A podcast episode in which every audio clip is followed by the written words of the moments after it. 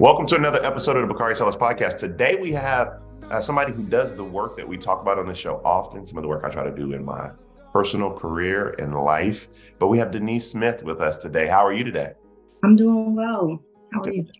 Good. Good. We got this is an interesting conversation because a lot of people who um, listen to this show, uh, we talk about HBCUs, we talk about the work and the the product that they produce often, and we we see that sometimes they find themselves in a rut. And so what we're going to do is we're going to fix the problem in the next 20 minutes. How about that?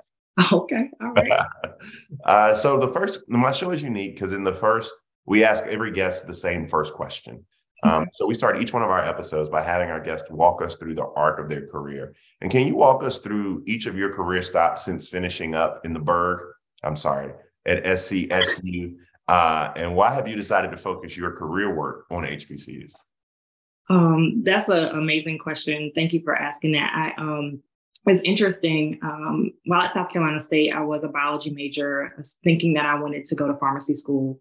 And when I realized that that was not um, really speaking to my soul, I realized I really wanted to do work in the community and health disparities research. And so, um, shortly after graduating from South Carolina State, I um, jumped around to many different jobs. Um, I actually spent some time being a full time substitute teacher um, in Beaufort, South Carolina, where I'm from. Um, and due to the recession, just found myself going back to grad school and ended up going to Morehouse School of Medicine to get my master's in public health policy. Uh, and that is really where I learned and understood the power of policy and how policy and thoughtful policy development really changes things and doing work uh, in the West End and understanding the inequities um, that a lot of those people in that community are faced with um, but doing a lot of work around substance abuse prevention um, and uh, tobacco prevention, uh, asthma education. Uh, really talking about environmental and um, health issues was really how I kind of got my start uh, after leaving Morehouse School of Medicine, um, and really being able to do that work with universities within the AUC, uh, working with student interns in the AUC was an opportunity for me to be able to build that relationship um, with the AUC since I was a graduate from the area, but also understanding the need to be able to create a pipeline and provide students with that opportunity. Uh, and that working with HBCUs and the AUC really took me to, to DC to do this work to focus on uh, tobacco free campus policy work. Uh, in, in DC, I worked for a national nonprofit called Truth Initiative, where um, I helped lead or I helped um, lead the HBCU initiative, which was an effort to really help tobacco HBCUs become tobacco-free campuses, um, but also not just um, trying to help them just change the policy, but I'll help them also educate the community about tobacco specifically, and not just cigarettes, but also like hookah, flavored tobacco products, and understanding the impact that vaping products were also having on on young people as well.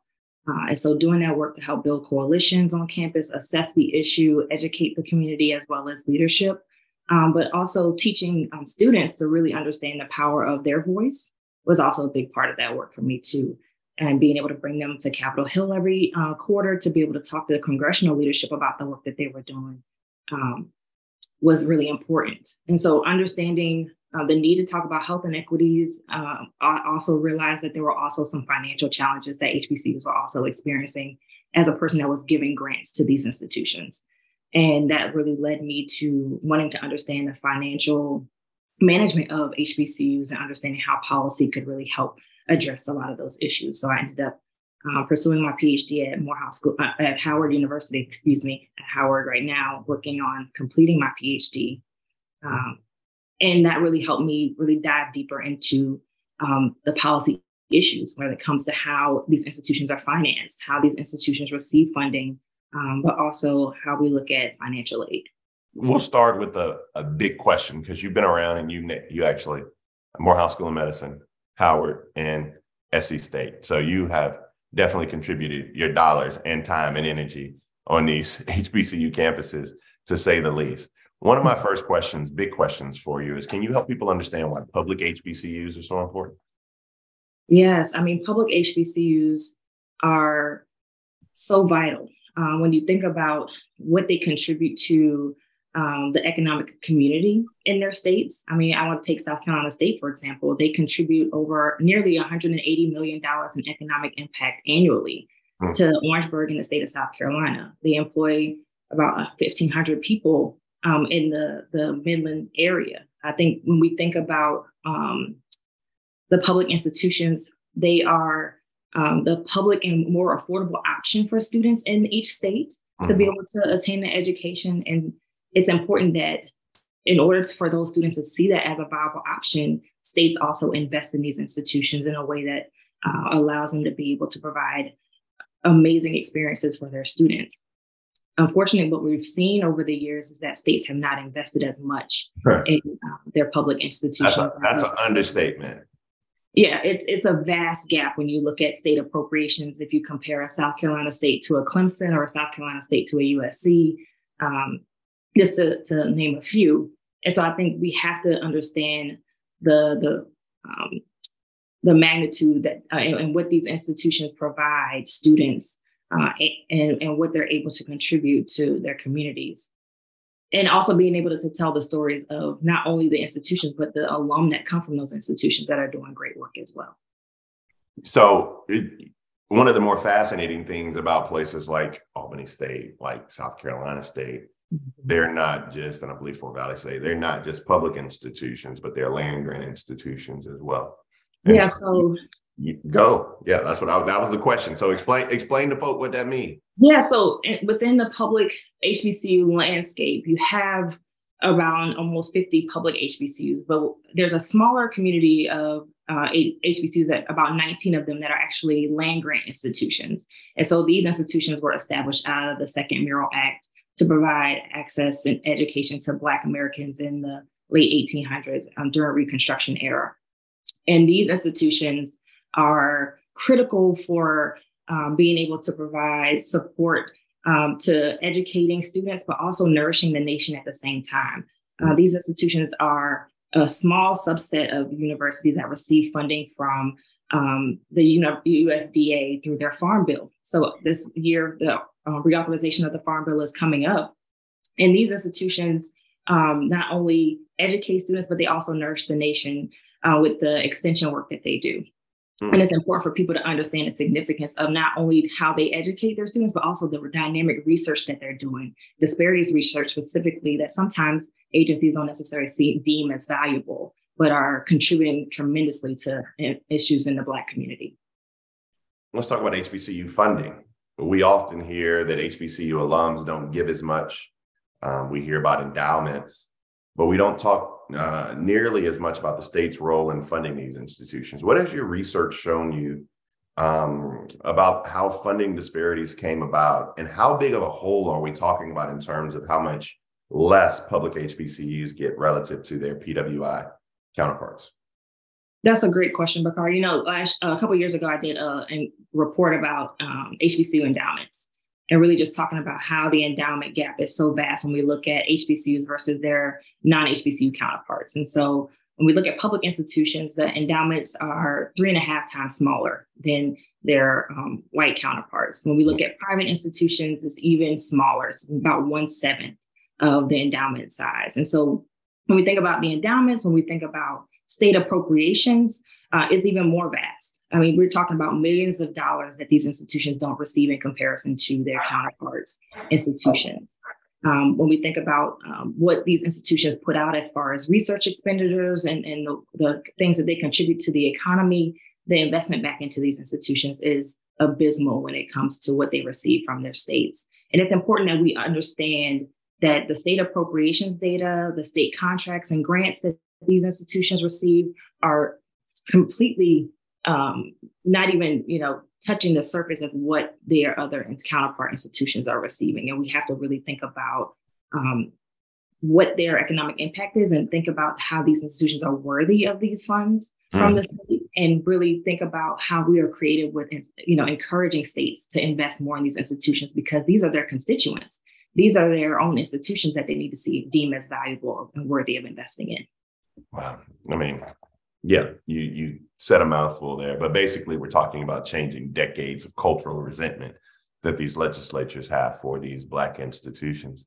Explain for our listeners the non-federal matching funds issue that we've seen people talking about lately between the land grant HBCUs and their land grant PWI counterparts. You know, so with this current um, reauthorization of the Farm Bill coming up, um, just for people to understand, the Farm Bill is the bill that is reauthorized every five years. So um, we can actually have the agriculture dollars that we need to be able to feed people in this country. And as a part of that funding, we also have SNAP programs that are also funded to be able to provide food to families in our communities. And a, a small portion of that goes to the 111 land grant universities um, within the land grant system.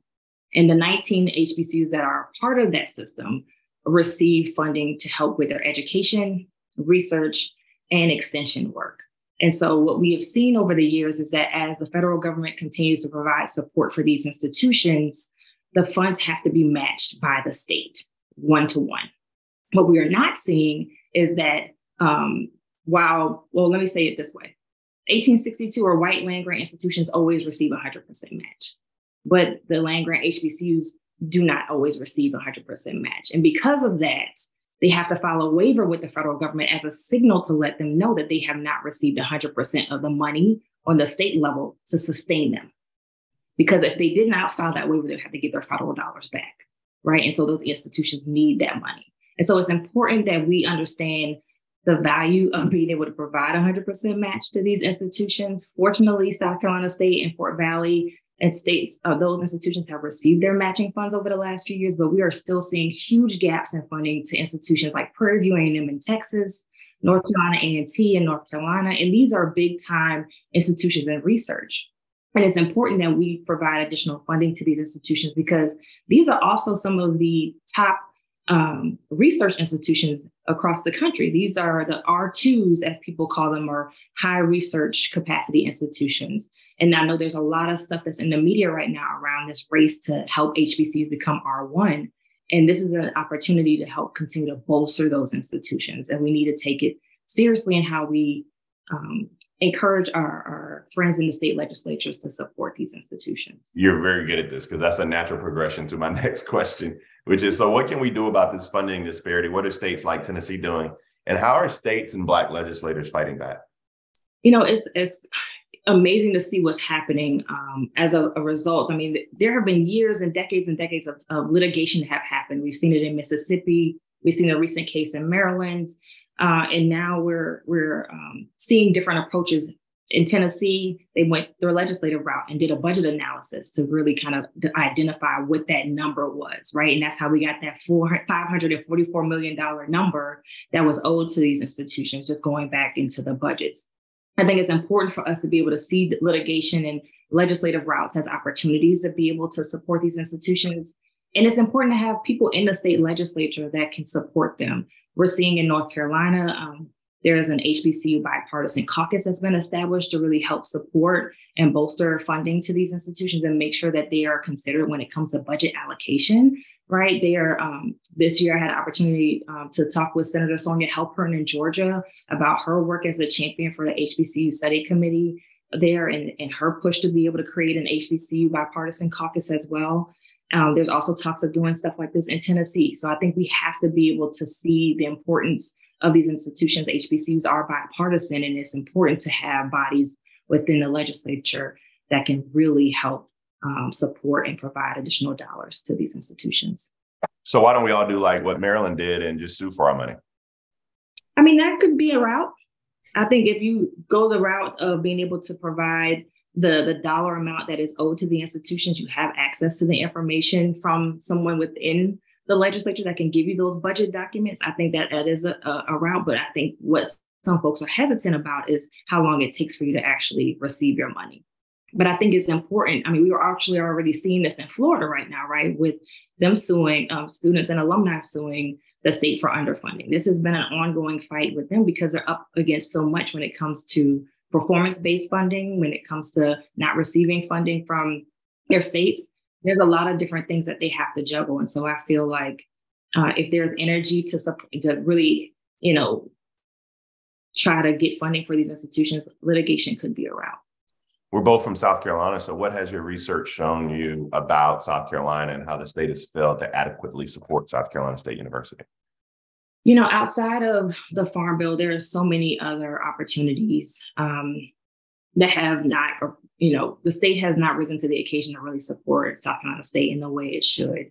when we think about state appropriations per FTE, they're not even allocating the funds at the same rate for students at South Carolina State as, as they are for USC or for Francis Marion or, you know, Clemson University. I think that within itself is a telling story about how you value the institution. I think it's important to also realize that when it comes to infrastructure, um, there has not been a, worthy investment in providing funds to help our institutions um, be able to uh, build out the campus.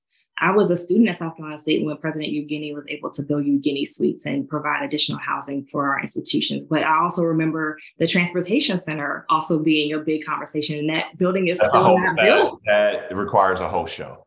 Right, right. And so I think we have to really think about how the city of Orangeburg should, you know, embraces um, South Carolina State and embraces the idea of being a college town I think we have to think about how South Carolina embraces Orangeburg as being a college town and really seeing them as worthy investments, not only just for um, the, the farm bill, but also in how they appropriate funding to support the, the growth of the institution and supporting the funding to its students.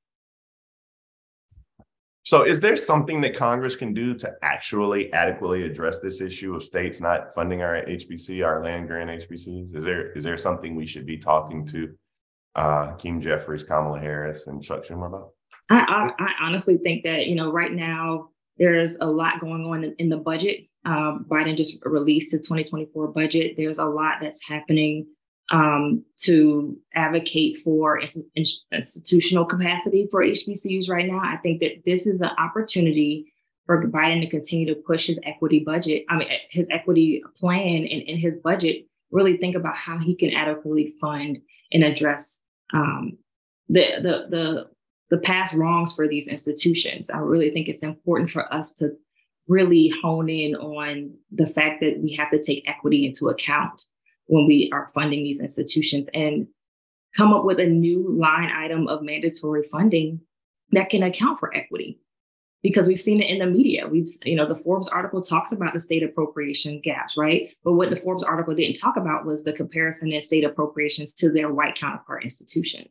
I think it's important that we really break down what these numbers look like uh, in comparison to to ensure that these institutions get what they what they deserve. Mm.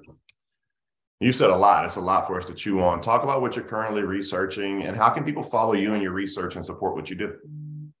Um, great question. So um, currently I'm wrapping up a report that is uh, a full form report that's kind of um, an extension of the op-ed that I put in out in the Hill uh, last month that really breaks down not only the gaps in funding uh, through the state match, but also really being able to look at um, where are the other gaps in funding when it comes to state appropriations, when it comes to how these institutions are um, funded, and, and really being able to break down the grants and contracts that these states are providing these institutions. And then also looking at the federal and state funding gaps to be able to provide recommendations and really give people that number of what it, uh, how, how underfunded these institutions are, while also making recommendations for how we can account for equity moving forward. Um, also, I'm just continuing to look into other federal and state policy avenues to be able to provide funding to, to HBCUs, as well as um, also just thinking about how we can have conversations about what could potentially happen uh, if affirmative action is overturned and how do we support. When? When? You said it. but we really need to think about what happens to historically marginalized students if this happens and where do these, these students go uh, to get a quality education. It's important that we we think about that now. Mm. And then also just continue to to do the work to advocate for uh, funding through the Farm Bill um, as we lead up to the agenda being developed. I think it's important for people to know that you know this Farm Bill is like the Super Bowl for HBCUs, and it's important for them to understand the the significance of this funding uh, and what they do in their communities and, and support Black farmers. Well, Denise Smith, I'm going to lean on you because we're gonna we got something cooking. Jarrod probably told you here in South Carolina. Um, and I'm going to lean on you for that. Maybe we can fall in line with states like Tennessee and, and Maryland here for our illustrious institution, South Carolina State. But not just on behalf of my show, but as an HBCU alum, let me say thank you for all the work that you have done, you are doing, and you will do Uh, Denise Smith, thank you for joining the Bakari Sellers podcast. Thank you.